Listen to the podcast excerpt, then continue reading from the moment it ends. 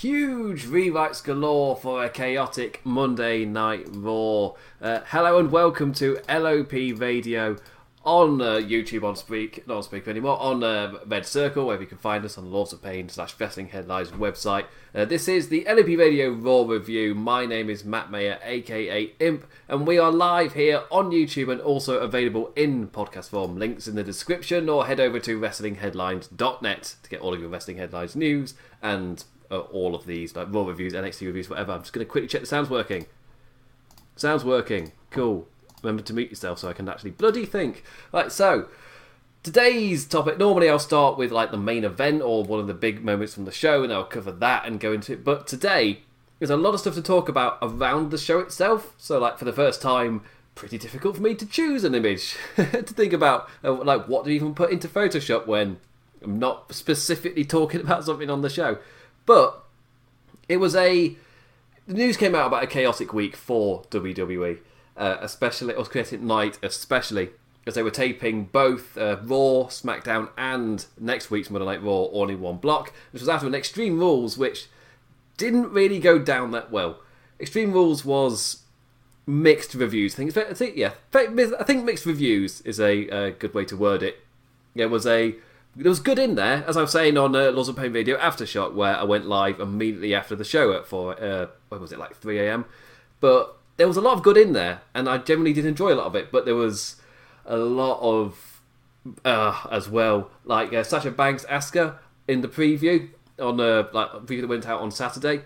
I was saying that, yeah, for me this is a match which could not possibly go wrong. They can't possibly make this bad. And the match itself was amazing. The ending, horrific. It took all of my kind of enjoyment from the match out of it. And there's a lot of that. Like, even if the match was good, the endings just kind of took you out of it. So it was a bit of an air, and it felt like a very set-up pay-per-view. So in terms of like huge momentum, that's not going to be great either. So yeah, I will warn you, I've recently washed my hair. This is going to be pointless for podcast listeners, but recently washed my hair, not put any product in it, so it's very fluffy. Coming down quite a lot, so if you're watching the video, just watch me adjust it quite a lot, or at least you'll hear me giggling about it once I see myself in the preview window. But anyway, so with that in mind, with not the hair thing, the Extreme Rules thing, going into Monday Night Raw, they was like, well, how are they going to follow up on a pay-per-view which really didn't go down that well? And the answer was rewrites. So whatever the show was planned to do, I remember I saw a tweet going out where it was like 7pm my time, so that was like 2pm, and there was reports coming out saying, they've not even started yet. Like, there's whatever's happening, they've not started recording, and time is a-ticking. And apparently they got it finished, I think the number I heard was 2 hours before the show went live. Or they were completely rewriting it 4 hours ahead still. One of those two. Maybe both of those numbers are true. Maybe I'm getting it a bit mucked up.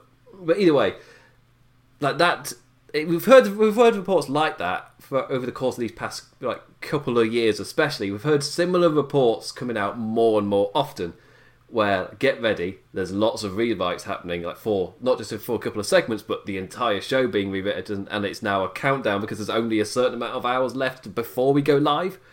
And quite often when that happens, sometimes you'll get good stuff on the show, but more often than not, you'll see things like little details will be missed. So you might have a good show, but if it's one of those where in terms of focusing on the week prior type of stuff, some of those things will fall through the cracks. Or like if they're telling any longer term stories, something might clash with it that doesn't make sense purely because they rewrote the entire thing, meaning that not everything had enough time to be looked over or combed through just to make sure it all fit in terms of like continuity and things. So when you hear reports like that, you kind of get ready for maybe a chaotic show. And that was of course ahead of taping a SmackDown and next week's Raw all in one bulk as well, and they were late starting this one, and it was like a race to get it done. And obviously they got it done. I thought it was a fun show. I relatively enjoyed. I'll call it fun, if not remarkable, which for TV is fine. Like, obviously you judge pay-per-views differently, but for a TV show, for me to hit a, 3 out of 5, I guess you put a number on it. I'm trying to think what would be average, because average but you enjoyed it. So I guess 3 out of 5. For TV, for me, that's fine. You don't have to knock it out of the park every single week. But again, you get that feeling It's very chaotic and quite often, sometimes segments will feel like they're playing out a bit long because you needed something to kill time. And when I go through the rundown for the show, I do flat out say at certain points just that, yeah, this felt like killing time type of thing. Like I was writing up my notes, not remembering a single word.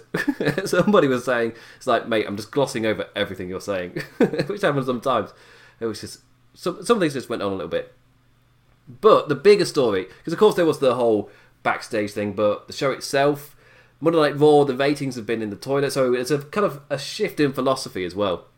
So I don't know if the tapings were delayed because of, there's multiple of reasons. I've seen the fact that maybe Ric Flair was originally meant to be on the show, but then with the whole COVID situation, which blew up during the day, they had to rewrite everything he was meant to be in, or perhaps there was entire shift in focus. Because coming out of Extreme Rules with the negative press and the plummeting ratings to record lows, which were, last week's Monday Night Raw was an all-time low with 1.5 something. Is it 1.5 million? Not dead, it was like somewhere up. But to be hitting a record low and then your pay-per-view does not get a good reception. Yeah, so there's word of a heavier focus on delivering top matches on the TV product itself. So maybe that shift in philosophy was partly why the shows were rewritten to fit that philosophy a lot more and to kind of drive home the kind of pushing of weekly television a lot more than using weekly television to push a pay-per-view, which personally for seeing what's happening, yeah, that's perfectly fine. I've got no issue with that.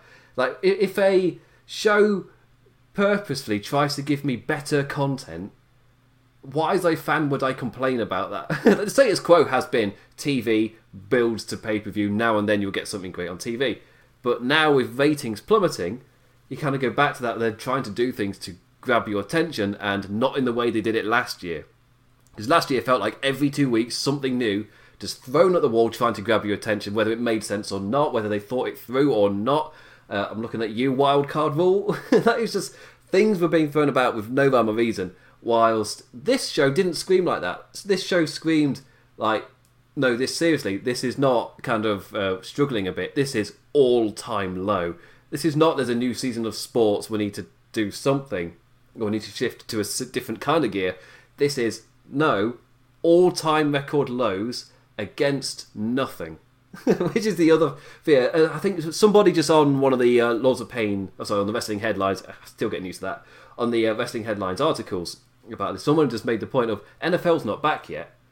And normally the numbers you're getting around now, they're impacted by the NFL numbers. So what are those numbers going to be when it does return? And because of the lockdown and everything and the time warp that's happened this past like half a year, I'm trying to remember when things are.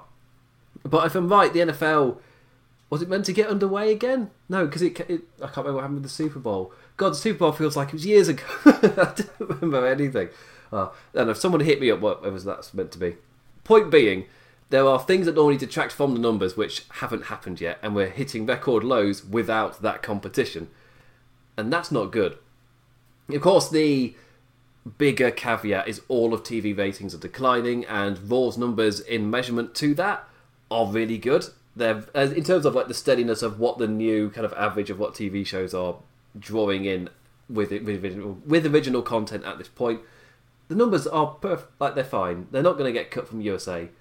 It has to fall much further. Not just fall further, but much further for that consideration. That I guess an example would be TNT with AEW, where they were putting out, 500,000?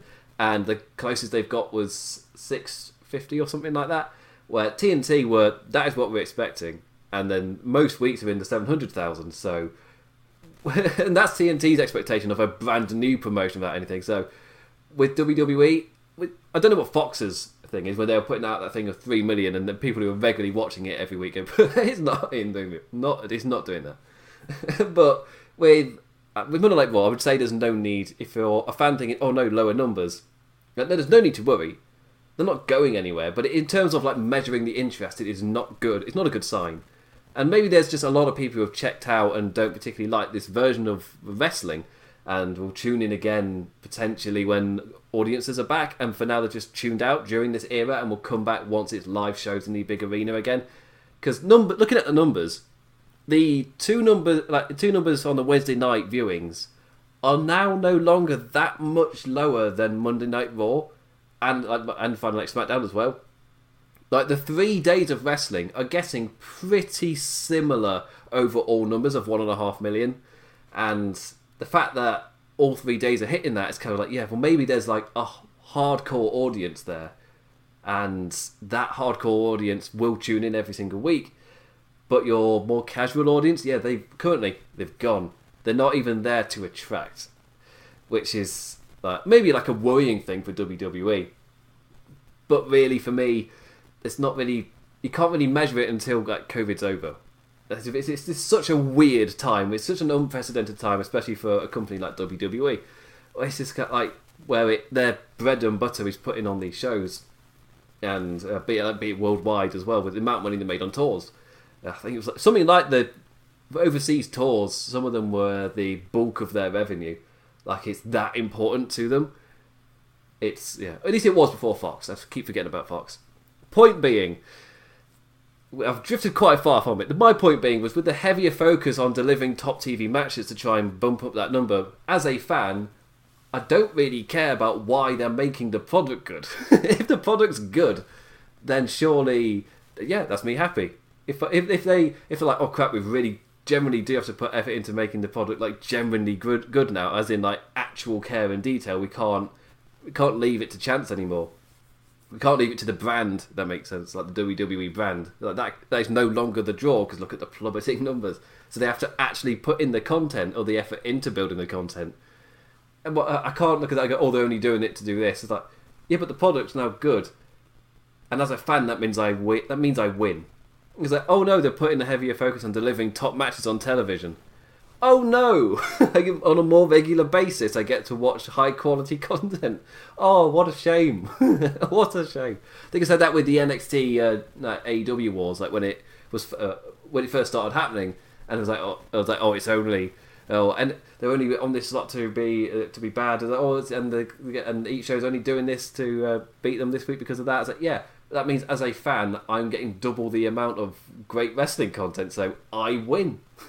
I'm the winner here. I'm the guy. I'm one of the guys who's going to watch everything, and that even like wrestlers themselves, see them now and then tweeting out going, "You do realise if you're like almost religiously loyal to only one of the shows, then you're missing out on the other one because all of the wrestling is great."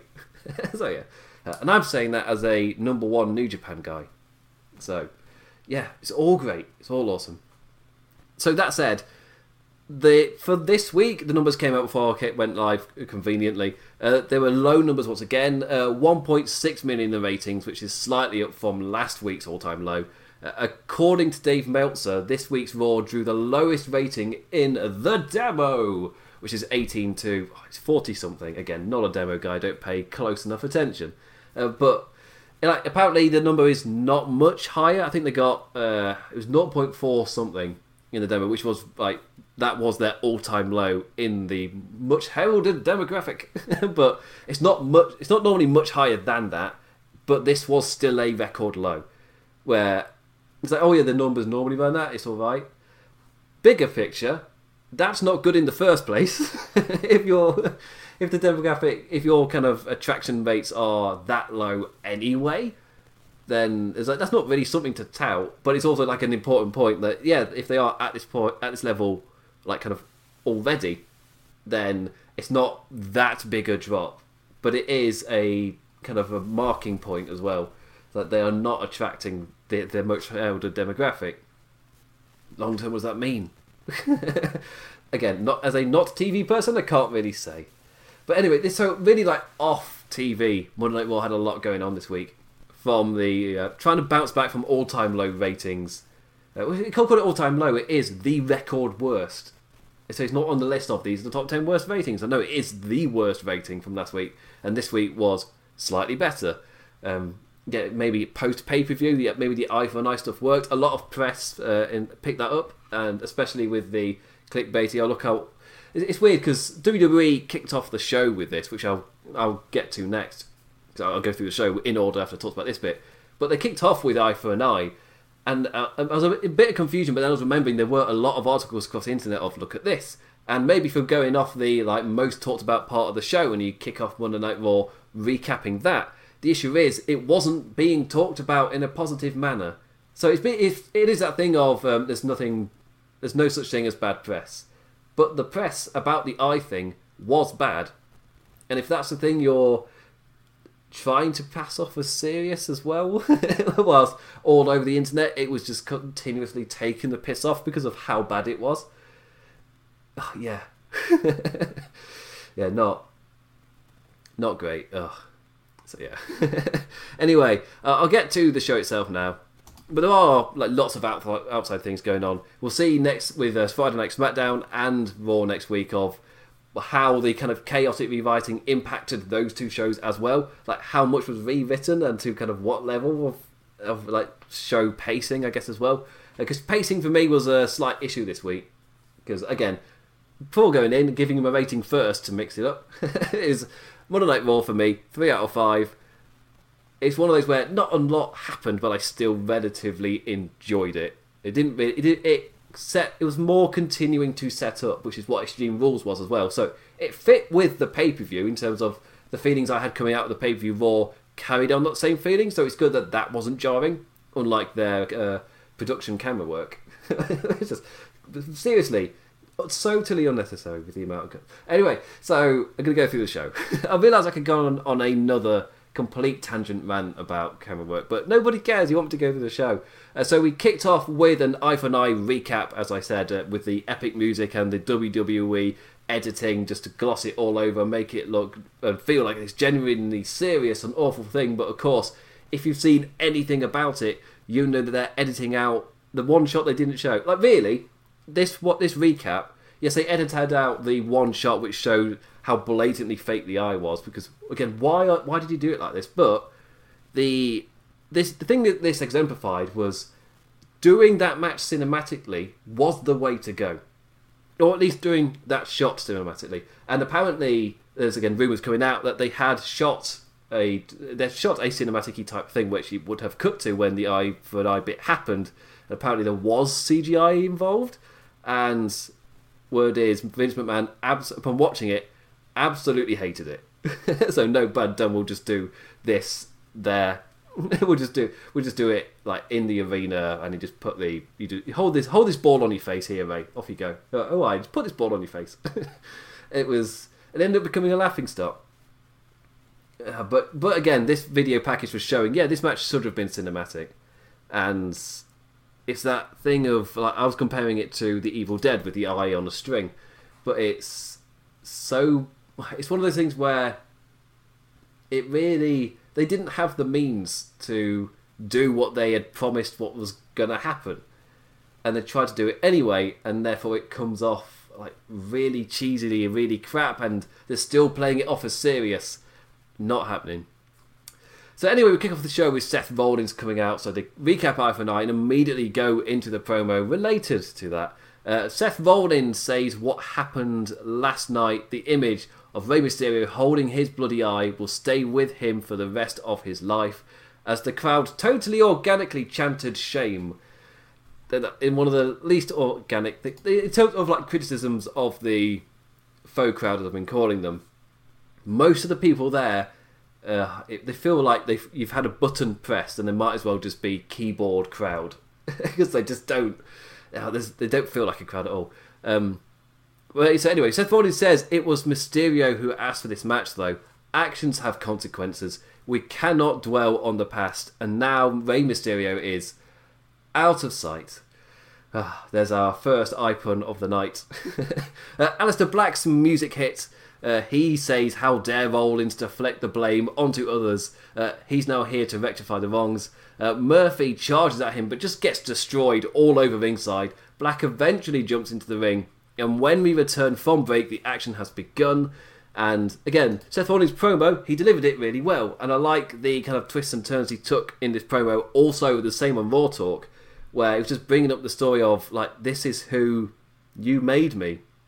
Now, do you remember... like Seth of the last year, like the burn it down. It's like, yeah, you turned me into the man I am today, and you still hate me. Like you don't think you've done anything wrong, or it's turning me to the man I am today. You are responsible for everything that is happening now. It's like, oh yes, I love that little character tweak as well. It's really, really good. Of course, the main issue is I can't take anything seriously because of how seriously they are taking the eye thing, which was so hilariously funny. Just, again, I laughed. I'm assuming a lot of people laughed when they saw Rey Mysterio holding the ball to his face. But it's...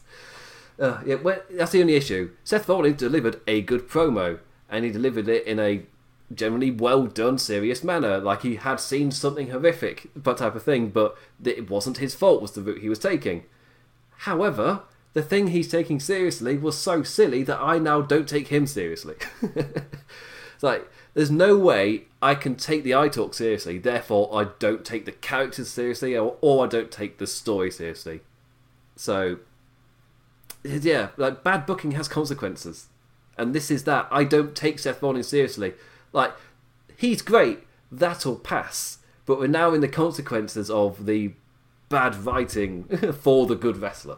And it'll take me time to get back into his character because this has taken me out, unfortunately. Again, he's really talented. It won't take long. Just temporarily, like this week, wasn't into him. Really, he did good stuff. I enjoyed his segment, but I was really taken out because of Extreme Rules. So yeah, the match itself was that kicked us off straight into Seth Rollins versus Aleister Black. A decent opener. Again, for me personally, lost a lot of the investment in it because of me having to buy the Rey Mysterio rivalry, which again, all investment at the moment completely taken out. It was a very brawly affair at the start. The match not really swinging favourably for either until Black unwisely forearmed the ring post, allowing Rollins to capitalise and control the majority of the match. Black having to both fight back in and fight off Murphy, managing to do exactly that before our second ad break. He was going crazy, landing black masses left and right. Murphy saving Rollins by jumping in and eating one himself. The win really wasn't in Seth Rollins' grasp. Murphy, the changing factor, saving the Messiah, giving Rollins the room to counter and hit the curb stomp for the win. Rollins wins the match, and afterwards we go into a beatdown. Murphy and Rollins, they were up the ramp and they doubled back, beat the man up, attacking his right arm, which, if I might did a bit of that in the match as well, but here they were relentless, slamming it on every surface they could find as Seth was shouting at Black, like, "When is enough enough? You think I want to do this?" And it's weird, they were setting it up. You know, like, who's going to come save you? Huh? Who's going to come save you? Because Seth Rollins was, like, he was the only guy there. Like, no one's coming to save you, Aleister Black. Which, again... I was there sitting here thinking, oh, so now like someone like Kevin Owens is going to come out, who we've seen be there once this little group's kind of togetherness of like Rey Mysterio, Dominic as well, Aleister Black, Humberto Carrillo, Kevin Owens added to it. Like, there's a whole group of people who've been like coming out to save each other against Seth Rollins. Because when Seth Rollins is shouting, "You've got nobody," this is where for me immediately like ding, rewrites. This is maybe the first part, the first evidence of it where oversight, you've done a really good segment, and this in theory on paper works as long as you completely forget the past couple of months of build. If you completely ignore the last few weeks of television where Aleister Black does have people who have constantly run out and he's run out to save them, but this week the whole point is no, you don't have anybody. A little bit jarring with the past few weeks. But again, ding, rewrites. When I say there can be oversights, this for me was like maybe the biggest one of the night. The other ones were maybe a bit small or understandable. This was the first one where it's kind of like, you comb through that, or you get your continuity person to go through it, they'll immediately pick that up with zero effort. The internet people picked it up. I got that feeling watching the thing, is again, as a nerdy viewer. But still, yeah, a little bit of an oversight. That said, the message of the segment still hit. It didn't really... that not happening didn't completely ruin it for me. And the ending point was Murphy, who was keeping the arm trapped under the announce desk Raw logo board. Seth curb stomps Murphy's arm, and the commentators are immediately talking about how Seth Rollins is taking out superstars. So I guess, see you in a bit, Aleister. So yeah, as I said... it was a fun opener. Seth Rollins and Aleister Black, their offense mixes together really well, and especially where they're both very kick offense. They've got a lot of kicking offense, as Seth Rollins have, of course, got the high flying stuff as well, and Murphy jumping in. It was an exciting opener. If just that, yeah, there was that missing bit where it didn't ruin it for me, but I was kind of taken out where Seth Rollins is like, you've not got anybody to come out for you, and I was like, well, the past weeks have informed me that he's got loads of friends, so why aren't they there anymore?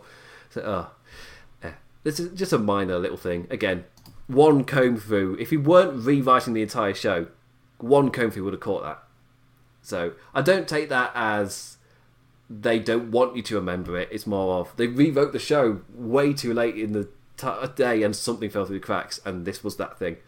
Yeah, that's what it came across as like to me as well. Anyway, yeah. After that, we went backstage and MVP. We got MVP crowning himself as US champion recap before we went there, and he and Lashley were with Ron Simmons. Not the first time we'll see him there tonight, but yeah, he's there with his damn shirt.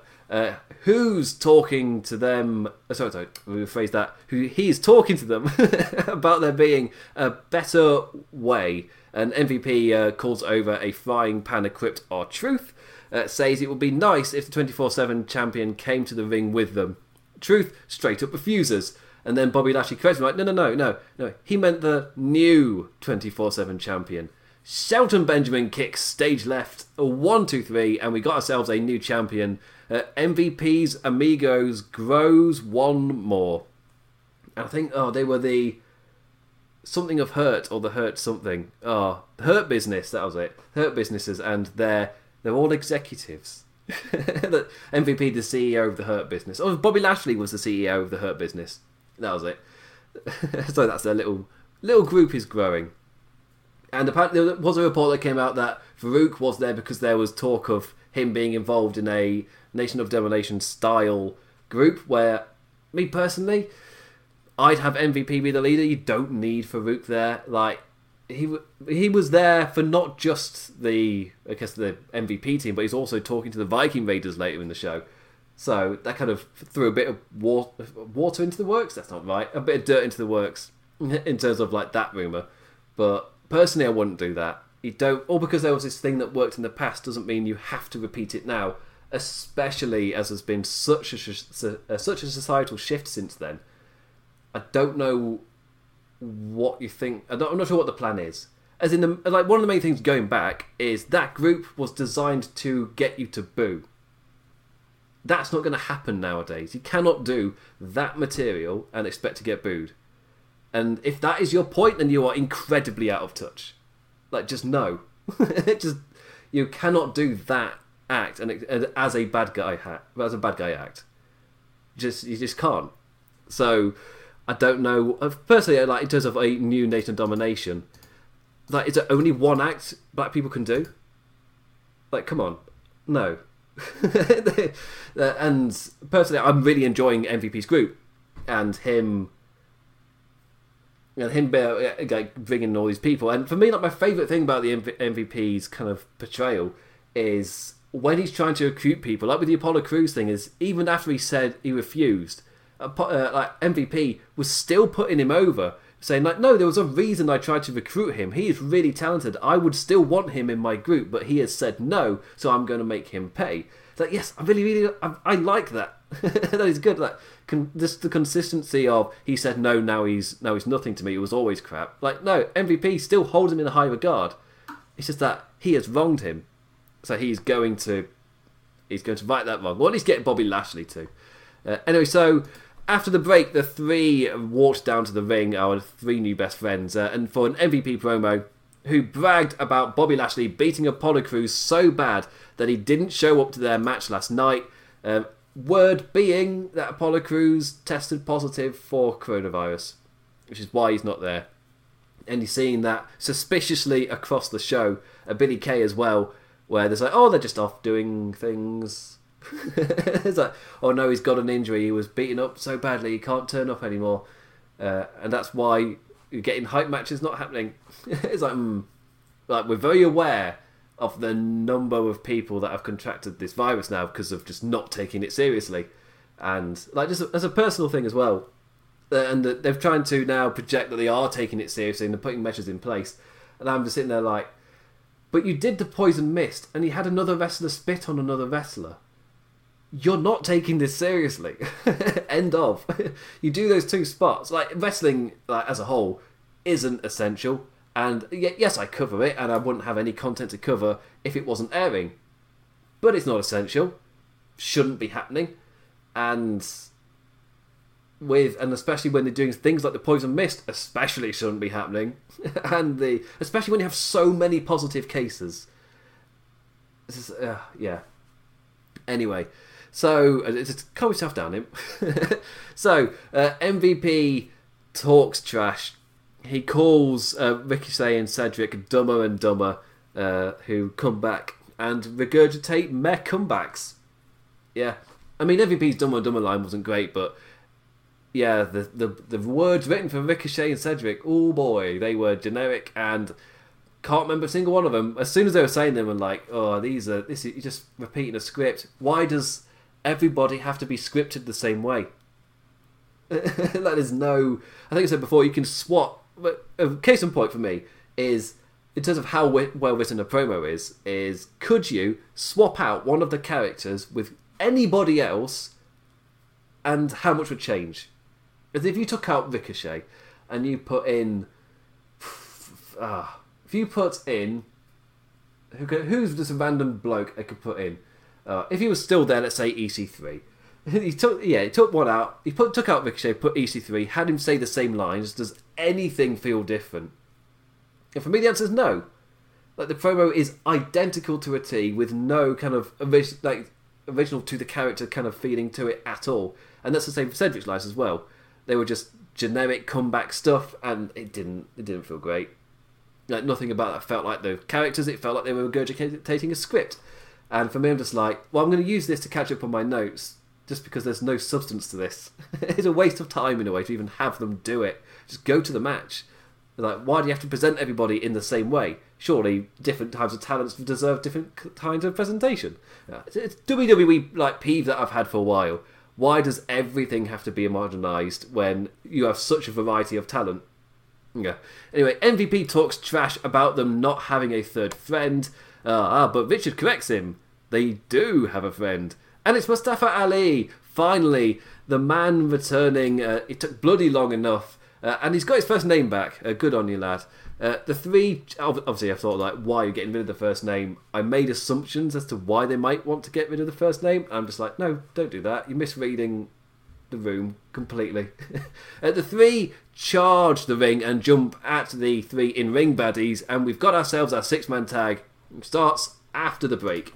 So the big six-man tag, MVP, Bobby Lashley and Shelton Benjamin versus Ricochet, Cedric Alexander and Mustafa Ali. A relatively fun mid-card tag. Not really much to say, not really much more to say. Continuing the establishing of MVP's group, whilst Ricochet, Alexander and Ali fight them off in athletically impressive fashion. A solid lot of talent in that ring right there. Like, these interactions between them all look like they're set to be fun as hell. And we're going to get it for a while. Like, taking all three of our faces to down Bobby Lashley and swing the match in their favour. The story of MVP being beatable if you get him one-on-one plays out once again, with just he and Mustafa Ali. The former cop dodges the corner boot, takes him down and flies off the top with the 450 for the win. Yeah, fun six-man tag. Continued to establish Bobby Lashley as the big force that needs to be countered, and potentially showing that they might need a fourth member. And I'm all happy for MVP's kind of group to slowly come together, forming a bigger and bigger picture. So even if it is Beatdown Clan, but again, and later, so they're at different stages of their careers. Yeah, if you don't remember, Beatdown Clan in TNA, I remember, like, that first like, kind of form of them, MVP, Bobby Lashley, Kenny King and Samoa Joe. I remember Loki being in there at one point, but they're the first four that I definitely remember. I thought that group was awesome, because especially if you've got, like, Samoa Joe in there as well. Just, like, there's so many people who are really good at portraying themselves as that badass character, and they come out and they deliver the beatdown to everybody there, just beat them up. So, yeah, this has got a different feeling dynamic, but yeah, in essence, MVP Bobby Lashley teaming up again and forming a stable. It worked in TNA really well.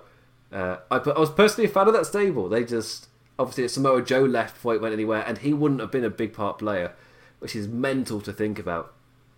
It's crazy how TNA is handled, like one of their just stars. Like, they're just completely mishandled such an incredible talent who was incredibly over, and they managed to still keep him over regardless of losing himlessness. Anyway, building of a stable, things being established, things continuing to be a thing, as I said with MVP, and obviously Mustafa Ali coming back being the complete changing force, because Ricochet and Alexander have had no luck, but Mustafa Ali arrives and suddenly they've got it there. And Mustafa Ali as well, if you've not watched his thing on his moment on Raw Talk, highly recommend seeking it out, be it just like clips on YouTube or Twitter or whatever. Like, yes, entirely worth watching him. Yes, so just thought I'd point that out before I move on to Randy Orton. Randy Orton was backstage, same location as last week's backstage video. He talks about the moments that make you as a person. For him, you think of certain things like joining Evolution or his match with Mick Foley at Backlash 2004, but that's not what he's thinking of. His mind is on when he had the opportunity to swing a steel chair right into Edge's skull.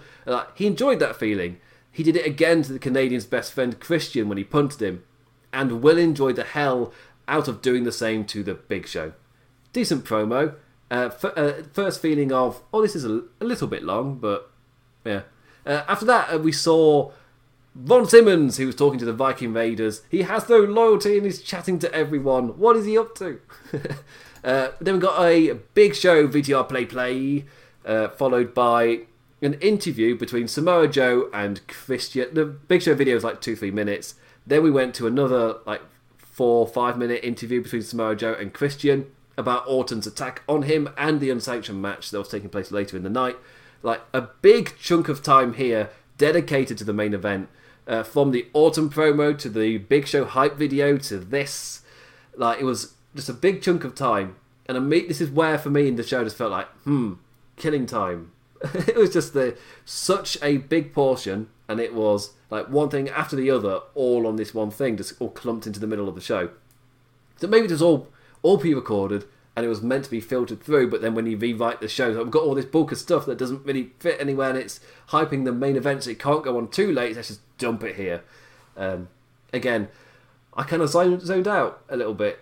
Like, Big Show cuts a promo later, I zoned out completely for that one. At least this one held my attention for a little bit. It was just, the fact that it was, Samoa Joe and Christian's interview was nothing. Like, absolutely no need to watch it. Didn't really add anything that had already been added. Like, there weren't other things that had been there or been said. This would have added quite a bit. Or maybe it happened last week as well. But for it to happen here on the show, after already sitting through the Randy Orton promo and the Big Show hype video, to then go to Christian being interviewed about Samoa Joe about the exact same topic, it was a little bit much. So, yeah. Anyway, a backstage interview. Bianca Belair was interrupted by Peyton Royce before she could really say anything. Whose chit-chatting is also interrupted by Ruby Riott, and just I was watching it go, Bianca's awesome. Like, her piss takes always get a laugh out of me, and Peyton's the same. So for me, this was a nice, fun little segment. I know there are people who find Peyton annoying. For me, no. The Iconics always make me laugh. And the lone Iconic this week was still digging at Ruby Riott via Liv Morgan, which led to our next singles match of the night. And Bianca Belair is just like, no, I like the thing you two've got going on. Why don't you settle that in the ring? I'll have a night off. So that took us straight to the match. Well, after the ad break, Peyton Royce versus Ruby Riott once again. Another decent quick outing from these two, and potentially. Maybe we're meant for something else, but Billie Kay's not there because she's busy. She's just busy. It's nothing related to anything. She's just busy. And yeah, there was another decent outing. Like this time, after the back and forth, Ruby was able to land the Riott kick for the win. The Aussie not able to avoid it this week. Without Kay, she simply didn't have the distraction in her pocket, which has been the swinging factor in the past. Last week, that was what gave the Iconics their win every time. Ruby Riott could topple one of them, but she couldn't topple them both. With Bianca Belair there, Bianca Belair is so awesome she just destroyed them. With Ruby Riott there next to her, they never stood a chance. But again here, Peyton Royce, by herself, we got proof that when it's just one of them, Ruby Riott really can destroy them. And they're continuing to use Liv Morgan of, you don't have a friend. But you got Bianca, and Bianca's, like, really good. So, yeah, I'd worry Iconics if I were you. Anyway, I'm enjoying this little feud. Like, it's a... For the... Where it is in the show every week on Raw, for me, it's like, yeah, you don't need to... Like, aim for incredible heights anymore, anything higher than you're currently going. It's a nice little thing that never outstays its welcome. It means all of the matches, like, they maximise like this small amount of time that they've got each and every week. I'm enjoying it every time. Again, it's not the thing I've got the most investment in, but I'm enjoying it. I'm not like, oh, I'm like, oh yeah, I've enjoyed these matches. It's when the next one happens. Like, yeah, time to enjoy another one. Now, after that, we got backstage Caruso interview with Angel, Andrade, and Zelina. She asks about the dissension, and Zelina shuts it down and touts their successors. Before Garza can relate wrestling to sex again, the Street Profits jump them, and we cut to break with the heels down. So, a little tweak on the normal formula. But after the break, we got Street Profits versus Andrade and Angel Garza with Zelina Vega. The titles were not on the line. So it's just a... two facing each other. It was a fun, fast... At least I don't think they were. It was a fun, fast-paced tag with the heels jumping the champs right off the back, making them pay for what happened before the break. Montez Ford had some awesome moments of fire. The cheeky tricks of Andrade and Garza was needed to swing him down and dominate the match. A match which was descending into an awesome back-and-forth as soon as Dawkins was tagged back in. The offense becoming more equal in an awesome to-and-fro. The big man eventually got Andrade down on the outside. Ford was tagged back in, and the two lighter men went at it for the win. Eventually, Ford won out a top turnbuckle brawl, and he flew high with his incredible frog splash for the win. His incredible frog splash for the win. This time with a mid-air twist that just made it look even more beautiful, leaving Zelina Vega ringside in pure shock that her lads had lost. So yeah. A fun match, again, but the tag division feels really shallow. It's a weird one. I've enjoyed the Street Profits versus Viking Raiders. Those matches were good because both teams are really good. And same with Andrade and Angel Garza versus the Viking Raiders. Both teams talented. Matches equals good. And now we're getting Street Profits versus Garza and Andrade. Those matches also good, but that's about it. When I'm trying to think in my head. Who else is there? It's people who I guess are in factions and are therefore in tag matches. There aren't any more tag teams. There is nobody for the Street Profits to beat. As in, that's what I mean by, I've enjoyed the matches, but now we have seen every combination of the dynamic. And there is no more tag division. So do you just repeat? Do you do a triple threat? And like, what do you do next? Because we've seen every combination. So what is there now? What is that? So what? So again, in terms of this show, it fit this show perfectly fine. As I said, like 3 out of 5, pretty harmless. But you've now defeated the challengers. And again, we got a backstage bit where Zelina Vega was kind of trying to hype up her men to prove they're on the same page, or get them to prove to her that they're on the same page. And it was just like, but there wasn't any dissension in the match. And Zelina Vega was like, could you just stop and prove to me that you really are on, like, there are no issues. Just prove to me once and for all. And I was just like, but the match had no dissension. They just straight up lost. They weren't necessarily falling out and that caused an issue with the match. It wasn't dissension. They just lost. They just straight up lost. So it's a weird one. It was like the backstage segment and the story they were telling over commentary as well was not the story we saw. So again, that can happen with rewrites. It's the type of thing that happens, and maybe for all we know, it's because they are deciding to go with the tension stuff once again and build to Andrade versus Garza in some manner, in some way. Who knows? Anyway, after the break, we got Banks and Bayley with all the belts. Lots of B's there. Bayley and Sasha dig at Asuka for not earning her championship compared to our new champion, Bayley. Just such a good person. She took up the responsibility of referee because she's our role model, and she made sure to tell us 2 or 3 more times that she's like, I am your role model. That is why I did it. It's a heavy burden to bear. I will just say, Banks and Bayley still absolute favourite act in WWE right now, so just like more of them on every show. Asuka's music hits as the heels were dancing in the ring in celebration. She shouts into the mic that Sasha was not ready for Asuka. The boss challenges her to come down if she wants her title then. But Stephanie McMahon appears on the Titantron, or screen. She announces that next week the Raw Women's Championship will be on the line, but you can only lose by pinfall, DQ, countout, or interference, which falls into DQ from anyone. Like, no cheekiness next week. It's one of those where, yes, I know, interference is a DQ, so there's absolutely no point in saying it, but it's because they're obviously hammering home the fact that it was interference just all over the place that the match had Extreme Rules. And this was one of the, I think, couple occasions where they called it the horror show Extreme Rules, where it's one of those where, yeah, the kind of the whole title of the thing, which you would put into the Google SEO, which I didn't do, I just did Extreme Rules. I don't think for any of these posts, I've done the full thing. But if you're typing it into there, that's what it's called. You say the horror show at Extreme Rules. But obviously, I think Dolph Ziggler did it as well. When you're then saying or trying to remember what it's called, that it doesn't flow well. It's really not all well flowing thing. If I'd written that into my notes, I'd probably alter it as I'm saying it live because it doesn't feel right. And we've seen multiple people, including Stephanie McMahon, struggle to say the proper name. Therefore, the name itself sounds like they're calling Extreme Rules the horror show, as in, oh, it was bad, wasn't it? But anyway, to stop. The whole point is this is setting up that next week on Raw, when we get the Raw Women's Championship match, it will be 1-on-1 with no excuses, and there'll be absolutely no chance for Sasha to win via the cheeky interferences, which was the same over the SmackDown women's match.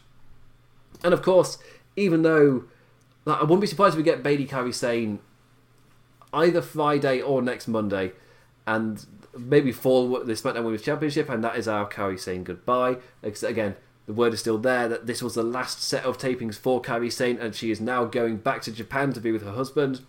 And again, word as well was she'll then do a retirement tour before then settling down properly. And yes, a shame. It's one of these where you're watching it now and going, if they'd done this when she was on the main roster, it's too late now. This kind of booking, she's such an awesome match. She's slotted in perfectly into a now four group of wrestlers that I really enjoy watching every single week. It's it's a shame she's going then, because she's been part of my favourite thing in WWE, and she's just such a small part of it, which felt like it was a evolution of it that made sense. It's just a shame she's going so quickly. It's Anyway, so after the break, we got Bayley versus Kairi Sane, who were immediately thrown into the action for what was, surprise, surprise, another really great match between the four women in this feud. It's still so great seeing Kairi Sane in that babyface role on the main roster. We're finally getting to see all of her awesome offense. Partway through, we cut to Baszler watching at a 25-degree angle. Just want to bring this up. And Charlie walked up to her and asked if she had a vested interest in the match. Shayna answered with, "What, you thought I'd just sit in catering? Of course I have a vested interest in this match." Then a crap line about being a shark. But hey, the sentiment was there. she's a shark and she's going to eat the food like sharks do. Or something like that. It's a crap line. Anyway, Sane got a lot of offense in this match. She felt like a really big deal. Forcing our SmackDown champion to come up with something smart to escape each time. Kairi caught her with everything, from the back fist to the spear to the insane elbow. The only thing saving our purple-clad champion was the earlier work done on the arm. Moves were hit, but the Pirate Princess was never able to follow up with a cover. Eventually, that took its toll, and Bayley was back in, flying with her own elbow from the top for a near fall. But when she went for the belly-to-belly, Kairi floated round and rolled the champion up for the three. Kairi Sane beat Bayley. That roll round look was really smooth, really cool. I've seen the belly-to-belly countered in a very similar way before, but this time it was part of the swing where Bayley would normally throw them round, and it was in there where she instead floated and kind of rolled round and into the pin. It was really cool. That was really awesome to watch. The interactions between these four are still my favourite thing in WWE right now. And next week we're definitely getting Asuka versus Sasha Banks with no interference, and this set us up for Kairi Sane Bayley, which again, so sad if this is Kairi Sane's last match, because it's just building up to her, like just her slotting in perfectly. So it's such a shame. After this, Drew McIntyre. I really enjoyed this, and it got me excited for next week. They are really packing next week's show, and I really enjoy that, because they, on this week's Raw, like, you felt if it is a new direction where they're constantly hyping television and giving us big matches on TV, and like if that's what they're doing, then all for it. Because this week they were really hyping the main event, and if like personally, in terms of less you cut a few matches off the pay per view, then you do them on the following week's TV instead. That makes like all three shows infinitely more watchable. It means the pay-per-view is shorter, which in this like they've needed to be for a long time. And even though Extreme Rules, the content was a bit questionable, the flow of the show was so much better. It worked so damn well, and the time did go by fast. And then Monday Night Raw, you've got a big match to put on in your main event, which you can hype through the show. Same with SmackDown with Jeff Hardy, Sheamus. You've suddenly got, instead of these shows clogging up the pay-per-view, they're now adding to television. Like, it's win-win. Like, personally, this is a thing I would stick with, especially in these in-between the big shows type of thing. Like, obviously, WrestleMania, SummerSlam, Royal Rumble, I guess Survivor Series. Like, that is a very, very different story, just because they are the big ones, so you expect all the big matches to be safe for the show. But for something like Extreme Rules, for something like Backlash, something like Fastlane, Roadblock, those shows, No Mercy, those shows, it makes sense of, instead of clogging up a really long pay-per-view with clogging up a B pay-per-view, which I don't particularly want to be spending much time in, like instead of doing that, then just cut a few matches and have them on TV the next week. And that makes the TV shows feel that much more significant because they've got bigger matches on them. Just win-win. Stick with this. Makes me doing this so much more easy. Because they were hyping Big Show Randy Orton like it was a really big deal throughout the show. Anyway, and that's continued here, and we're getting big matches next week with both the men's and women's titles on the line. But here, Drew McIntyre came out. He applauded Dolph Ziggler's innovation for the stipulation at Extreme Rules that even almost had him. But that's the story of Ziggler's career, almost. The champ wants to move on to SummerSlam, but before he can, Ziggler's music hits. Drew doesn't care about his words and flat out tells him to bugger off. Like, just in terms of what we are used to, where we are used to this happening, we're used to this, we've seen this Ziggler promo so often, where he'll come out and be like, okay, the feud's going to continue, he'll do a Ziggler thing about how he deserves it and all of that, and then the babyface will be like, alright then. Drew, instead, when Dolph said that, he's like, I beat you 24 hours ago, and you got to put all of the odds against me, you chose the stipulation, and you still lost. No, why would I face you? I just liked how it could progress as well. As Dolph Ziggler was just like, he was in the zone. He was in the Ziggler zone that we've seen quite a few times. Where it's just like, I deserve this, the respect that I deserve. And McIntyre's like, mate, I'm just feeling sorry for you right now. And he says he's going to save his former friend the embarrassment, and then just headbutts him and leaves. As Ziggler, clawing his way back up off the mat, demands that he deserves another match. Even offers to let Drew pick the stipulation at this point, she's completely shifting from I deserve this to pretty, pretty, please give me wrestling match, please. Just begging for it. And suddenly on those terms, the champion changes his mind and accepts. Ziggles then wants to know what the champion chooses. But the champion is like, I only just accepted 10 seconds ago. I don't know what I'm going to pick. But he then says that he's going to put Dolph Ziggler through exactly what he put him through. That telling him the stipulation right before the bell rings. I have no idea what the stipulation could be. I enjoyed that being a factor for the Ziggler match. We eventually then got a heel stacks up the odds and the hero has to fight through them match. And when we've seen this before, for some reason, the match that comes through in my mind is Batista versus Chris Jericho from Cyber Sunday. Don't ask me why. Can't even name the year. 2009, Chris Jericho was a heel. Where, after weeks of Chris Jericho being a dick to Batista, For some reason on this pay-per-view, Batista was able to exact his revenge on Jericho. I think the fans chose a stipulation that was really in his favour, but he then just beat up the bad guy. And it was I remember I was living at home and my mum then just turned to me and was just like, well, he's not being very nice to that man. Just, yeah. It was, in that time, it was kind of like, oh, Batista's the bad guy, right? Because he's being an arse to that one. Like, oh, no. This is weeks of the other guy, and now he's getting what he deserved.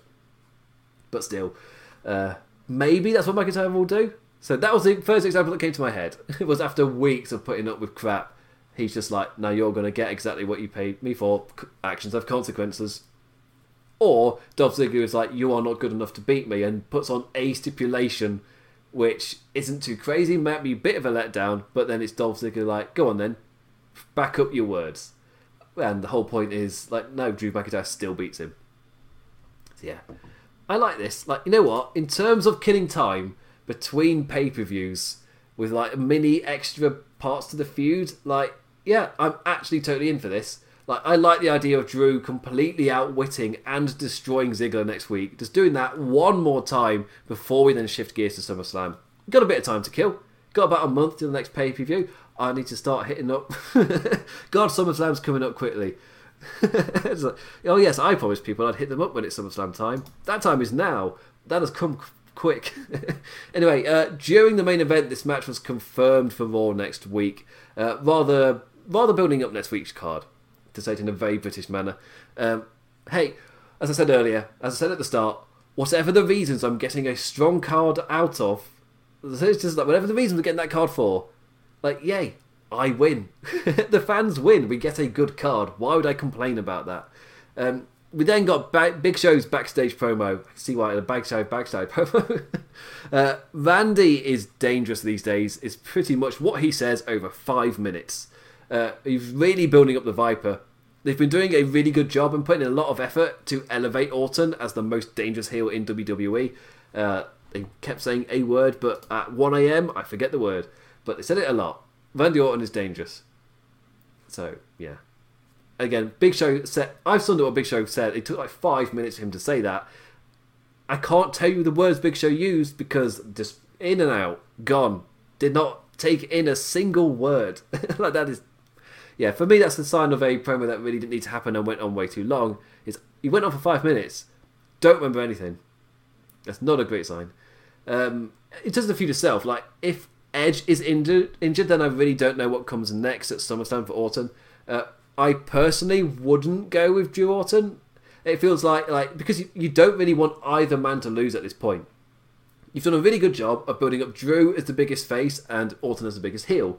SummerSlam feels like the time where, because you've been building up, I'd use SummerSlam to cement that as a fact rather than blow it off. Of course, if it was meant to be Edge Orton, like, if Edge makes the most logical sense of you do the final match between Orton and Edge, like, for me that would be the best course. But there's a chance that's not possible. Like, I do wonder what you go with if that is not possible. Ah, who knows? Anyway, finally we get to the main event, the unsanctioned match between Randy Orton and Big Show, which was built up through the entire night. And a little bit odd for me. Like, after all of the build, Orton was seemingly struggling until the interferences came into play.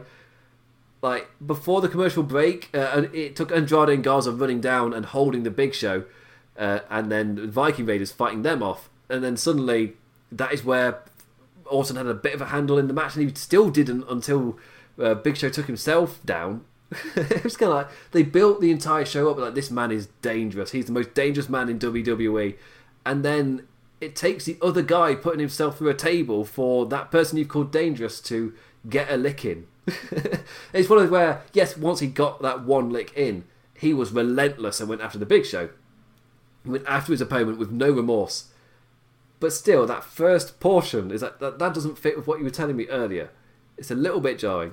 And after the break, after we'd had the interferences, we were back to our 101. Back to our 1-on-1. I still said it wrong.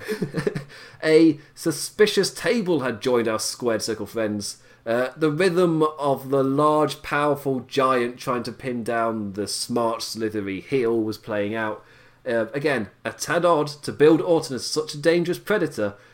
only to then have the match play out with the Big Show being the architect of his own demise. Like a corner splash where he just lifts himself up on the top rope into the splash. Completely missed Orton, who was table prone, who just slipped away, resulting in the Giant crashing through the thing. And that was when Orton just beat the man up. An RKO wasn't enough to pin the big lad, but he just followed up with chair shot after chair shot, which led to an awesome top rope drape DDT. Kudos to Big Show for taking that one. Before another RKO and finally the pinfall victory. The Viper was merciless after Big Show put himself through a table.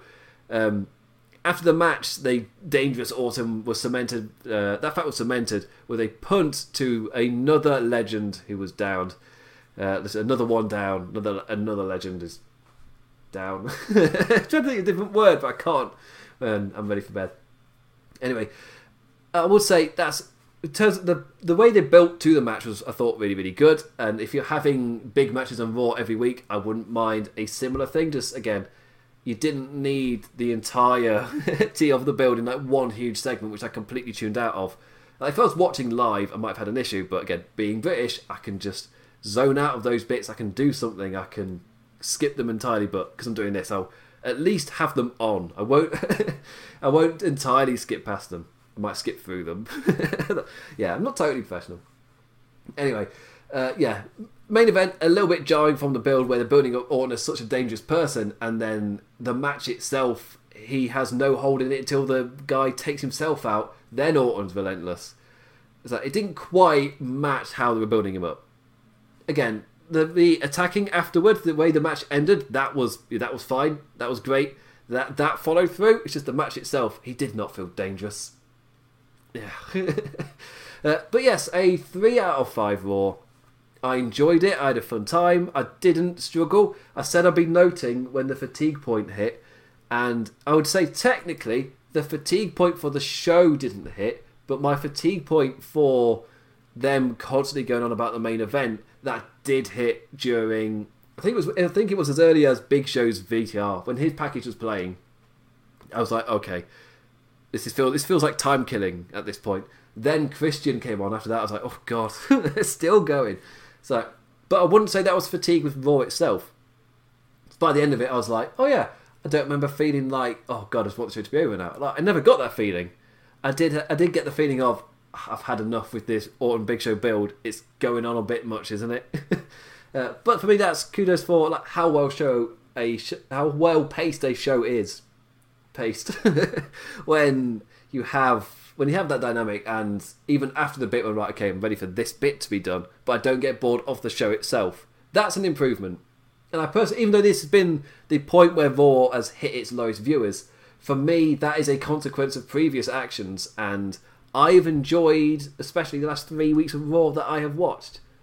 I've not felt that bad whilst watching them. Yes, I've hit fatigue points now and then. This week, I can honestly say, no fatigue point. But still, wouldn't give it higher than a 3 out of 5. Because it wasn't that kind of show. It was continuing the setup that Extreme Rules was. Because Extreme Rules was a B setup pay-per-view. This felt like a show in the same vein, carrying on. And I was fine with that. It's just not a remarkable show. It's not a must-watch. But it was a perfectly fine show to watch. So yeah, average would be my thing. But I mean that in a positive manner. I've got nothing. Not every show.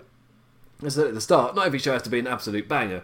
For me, this was enjoyable, and I found it easy to watch. Anyway, thank you for watching me or listening to me wherever you've tuned in to NXT Radio this week. I'll be back on Thursday for the NXT review. Live at the same time, not going live super early. That was a huge mistake. I'm going to wait till I can go at a more logical later time before going to Australia again. I'll go in that time.